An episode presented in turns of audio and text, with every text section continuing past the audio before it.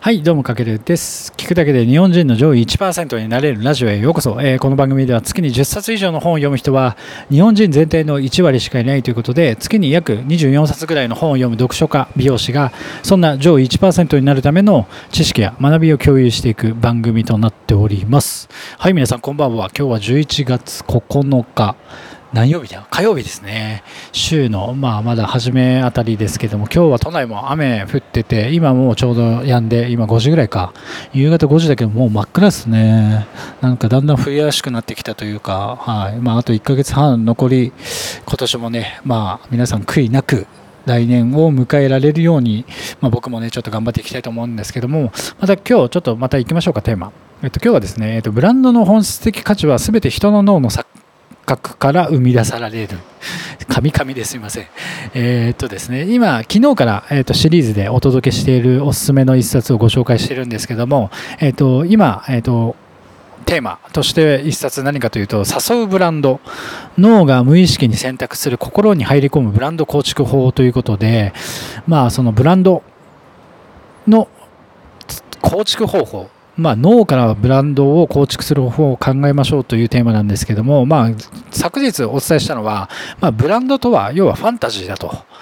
まあ、その錯覚とか幻想ですよね、ファンタジーって。で、ブランドの違いは、どういったところにあるかというと、感じ方の、人の感じ方の違いがあるということで、まあ、無意識に抱く印象を、えーと、ブランドファンタジーということで、そして一つのブランドには、まあ、一つのメッセージ。まあ、ブランドはやっぱりシンプルであるべき。で、人間っていうのはシンプルを好むので、ブランドは一つのメッセージでシンプルに、えーと、価値を伝えましょうということで、まあ、ブランドの本質的な要素ということで、まあ、いちごのエクエイティ、まあ、いちごの価値にまで絞り込むことがすごく大事ですよって昨日お話をしました。で、ファンタジーの価値っていうのは、やっぱり人は何を選ぶかで頭を悩ませたくないんですよね。うん。極力脳を使いたくないんで、だからブランドっていうのは、そういった人の素早い決断に大きく影響してくるというか、時間を使わずに迷わずに、こうシンプルに決めることができる決断の近道の役割を果たしてくれるのも、まあ、ブランドの役割だと。で、ブランドとは、まあ、一つの惑星を思い浮かべることができる。っていうのを昨日話したんですけども要はその何かブランド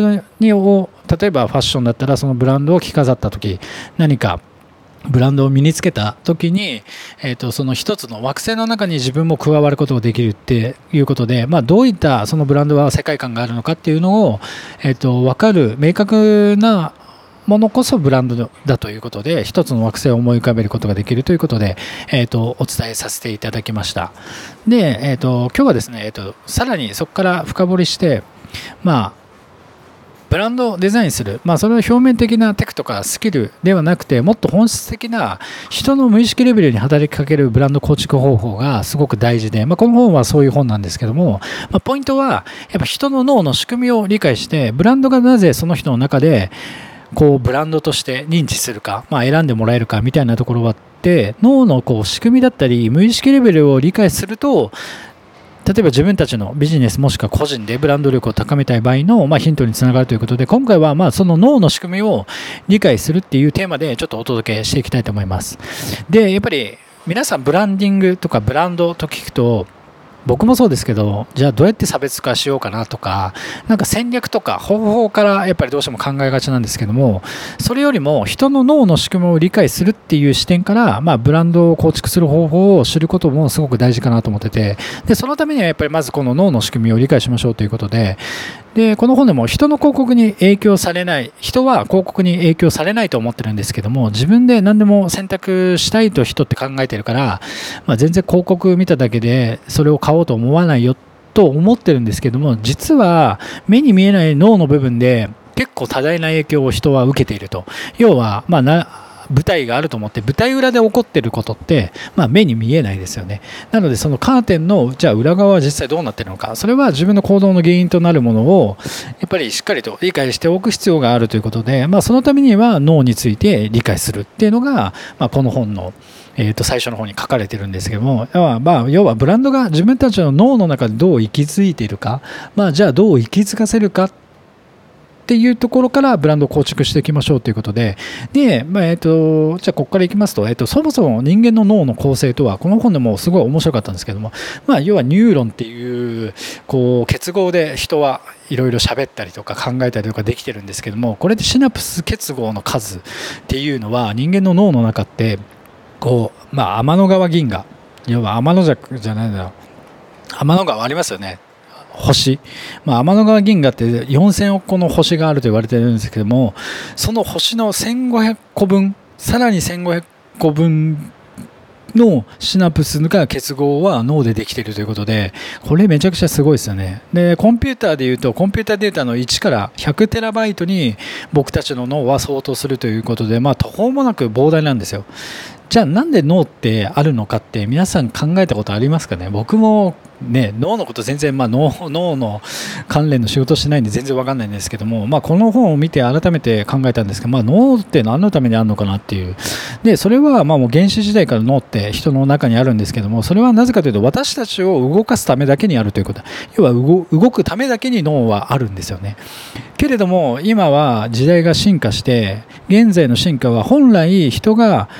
まあ、本来意図したものとは全く違う目的に使われている。脳の、まあ、脳って本来動くためだけにあるんですけどもそれをなんか技術を開発したりとか違った意図のもとに使われてたりするんですよね。要は読んだりなんか本を読んだりとか車を運転したりとかなんか計算したりとかあとはそれこそブランド品を買ったりとかっていうのは本来、えーと脳は意図したものではないんですよね。で先祖から伝わるこの神経構造が転用されてほとんどについては本来意図されてないことを僕たちはしてると。なので人間は結構ね統計学に弱かったりするんですよ。要は大きな数字が関わってくると的確な判断ができなくなってくる。で、そのための、なぜかというと、そのための能力を僕たちは持ち合わせていないということで、例えば、なんだろうな、車の方が明らかに危険なのに確率的にね飛行機に乗ることを人って結構怖がるじゃないですか。あれってやっぱり数字で人って見ることをしないのでなんかこう感じ方なんか車の方が危険だなと思うんですけど実際は飛行機の方が全然安全なんですよね。なのであとは数字が例えば何かグラフがあった時に数字が並んだスプレッドシートよりもやっぱ綺麗なグラフを人は好むということで、まあ、この辺の背景っていうのはあのもうだいぶ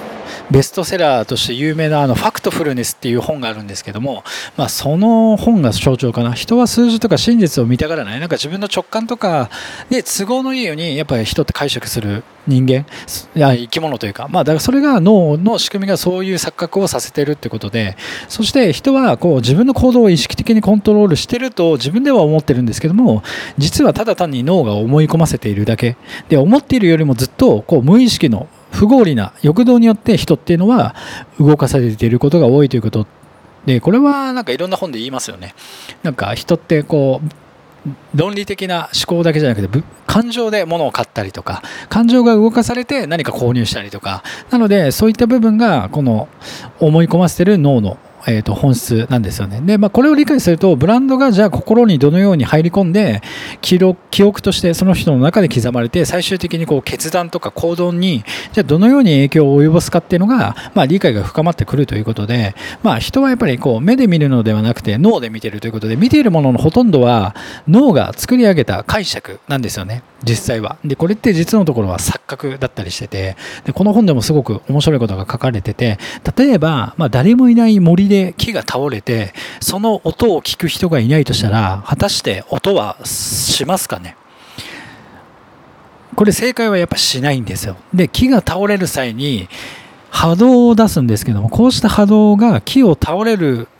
音に変えるにはやっぱり脳が必要なんですよね。で脳がなければ音ではなくて波動に過ぎない。ということは誰もいない森で木が倒れた、えーと、時って音はないんですよ。これってでもシンプルに考えたらあまあ確かにその通りだよなと思うんですけどもだけど人の目っていうのは、えーと脳全部脳が感じているということでこれって色も一緒で何かがある見え方をしたからといってそれが本当の姿を正確に映し出しているとは限らないんですよね。要は僕たちが見ているもの感じるものは全て脳の錯覚が作り出したものっていうところがこのブランド構築につながってくるんですよねこれって。で僕たちは結構見たいように見て味わいたいように味わうということでこのさまたある研究ではワイン店で例えばですよワインのお店でフランスもしくはドイツの音楽を流したっていう実験があってでその結果フランスの音楽が流れている時はフランスのワインがよく売れる。でドイツの音楽が流れている時はドイツのワインがよく売れるっていう面白い実験があるんです。でお客さんはこれ音楽が流れていることもその影響についても全然気づいてないんですよね。うん、これがだから要はなんかこう無意識の中で作り上げられているもの。で脳はそれを感じてるんだけど自分たちは意識的には全然気づかないということで。あとね面白いもう一つの実験結果として例えばワインの芯でどちらも同じワインなんですよ。中身は、えーと、2つワインを用意して。で1つは一方は10ドル。一方は90ドルに設定した時に90ドルのワインの方が美味しいと報告をした人が、えーと、ほぼ大半だったんですよ。でこれって素人だけじゃなくてプロも同じ結果になるということで要はこう自分の期待の影響は人は免れないということで、まあ、こうなんだろうな現実に対する先入観って実際に現実の解釈にめちゃくちゃ影響を与えるんですよね。あのそうそこがすごく面白い。だから見たり聞いたりとか味わったりするのは実は、えーと、脳でその際と元になるのはこの既存のパターンだとすればこの推測はじゃあどこから生まれるのか。その推測こそがブランドの認識に、まあ、どのように影響してその認識とか記憶の中でじゃあどのように符号化要はベンチマークみたいなこう符号ですよね。化されてどのように行為や行動とか変わってくるかっていうのがすごく大事になってくる。で人は何を見ていてもその意味を見るんですよ。ただ見るだけじゃなくて。で一瞬で判断してそれが欲しいかどうかをこう直感に従うということでこれが消費者がこの購買決定何か僕たちが物を買う時の決定的瞬間だということで、まあ、ブランドを見た時例えば脳は過去の経験をもとに推測や予測をしてそこから解釈したものがブランドに抱く印象に影響を与えたりするんですよね。ここが、えーと、だから要は脳とブランドがなぜ心に入り込むかっていうと脳がすごく影響していることなんで、まあ、最後に例えばある人にとってはね自分がよく行くお店ご飯屋さんとかそれがブランドであるし例えば好きな人と初デートで訪れたご飯屋さんなどでなんかとても素敵な時間だったと感じた場合に人のこう思いっきり感情が動く体験をした場所ってそのブランド構築においてはすごく強いんじゃないかなと思ってて例えばそこで、えっと、すごく素敵なお店だったってなった時にその2人の間ではそこのお店がその2人にとっては強いブランドの構築作りの一つになるということであとは例えば大型サロンの場合美容師ツでいうと大型サロンの場合そこで記憶に、まあ、どの店舗でもいいんですけどもお客様が例えば訪れてそこで記憶に残る美容師さんの印象がそのままブランド構築のまあ、印象になるというかそれが要はブランドの一つのかけら、まあ、要素となってそのかけらとか要素の集合体でブランドが構築されているということで、まあ、なんだろういろんなこう側面とかが絡み合ってブランドは構築されてるんですよね。うんま、そこがねすごく面白いところっていうのが今回ちょっとお伝えしたかったですので、まあ、だからこのなんだろうなテクニックとか、まあ、ブランドをじゃあどうデザインしようって考えた時にテクニックとか細かいスキルとかもうすごく表面的な部分は大事なんですけどももっと大事なのは人が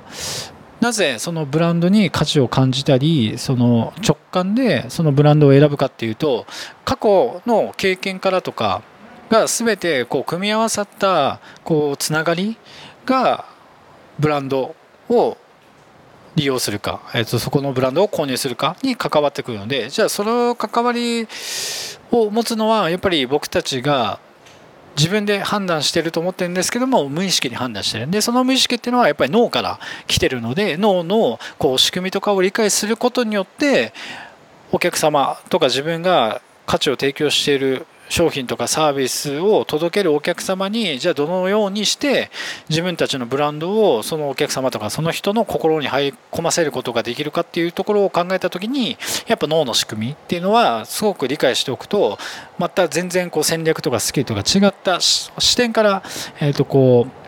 なんだろうな自分たちのこうブランディングを強める一つのきっかけになると思いますのでで明日以降はじゃあどのようにしてこう心に入り込んで、まあ、その脳の脳がどう影響してブランドがその人の中で構築されていくかっていうところもっと具体的な戦略を、まあ、実際じゃあ何をしたらいいかとかそういったところもちょっと触れていきたいなと思いますのでぜひちょっとお楽しみにしててください。はいちょっと今日はね長くなってしまったんですけどもこんな感じでちょっと明日以降も結構ねこれねこの本はめちゃくちゃ深いです。この脳の仕組みから考えるっていうのはすごく僕も真新しいやっぱり海外調査さんの本はね素晴らしいんですよ。はい。というわけで今回はちょっとブランドの本質的価値は全ての人の脳の錯覚から錯覚から生み出されるということでお伝えさせていただきました。また明日もお楽しみください。はい。というわけで今回は以上になります。かけるでした。ではでは。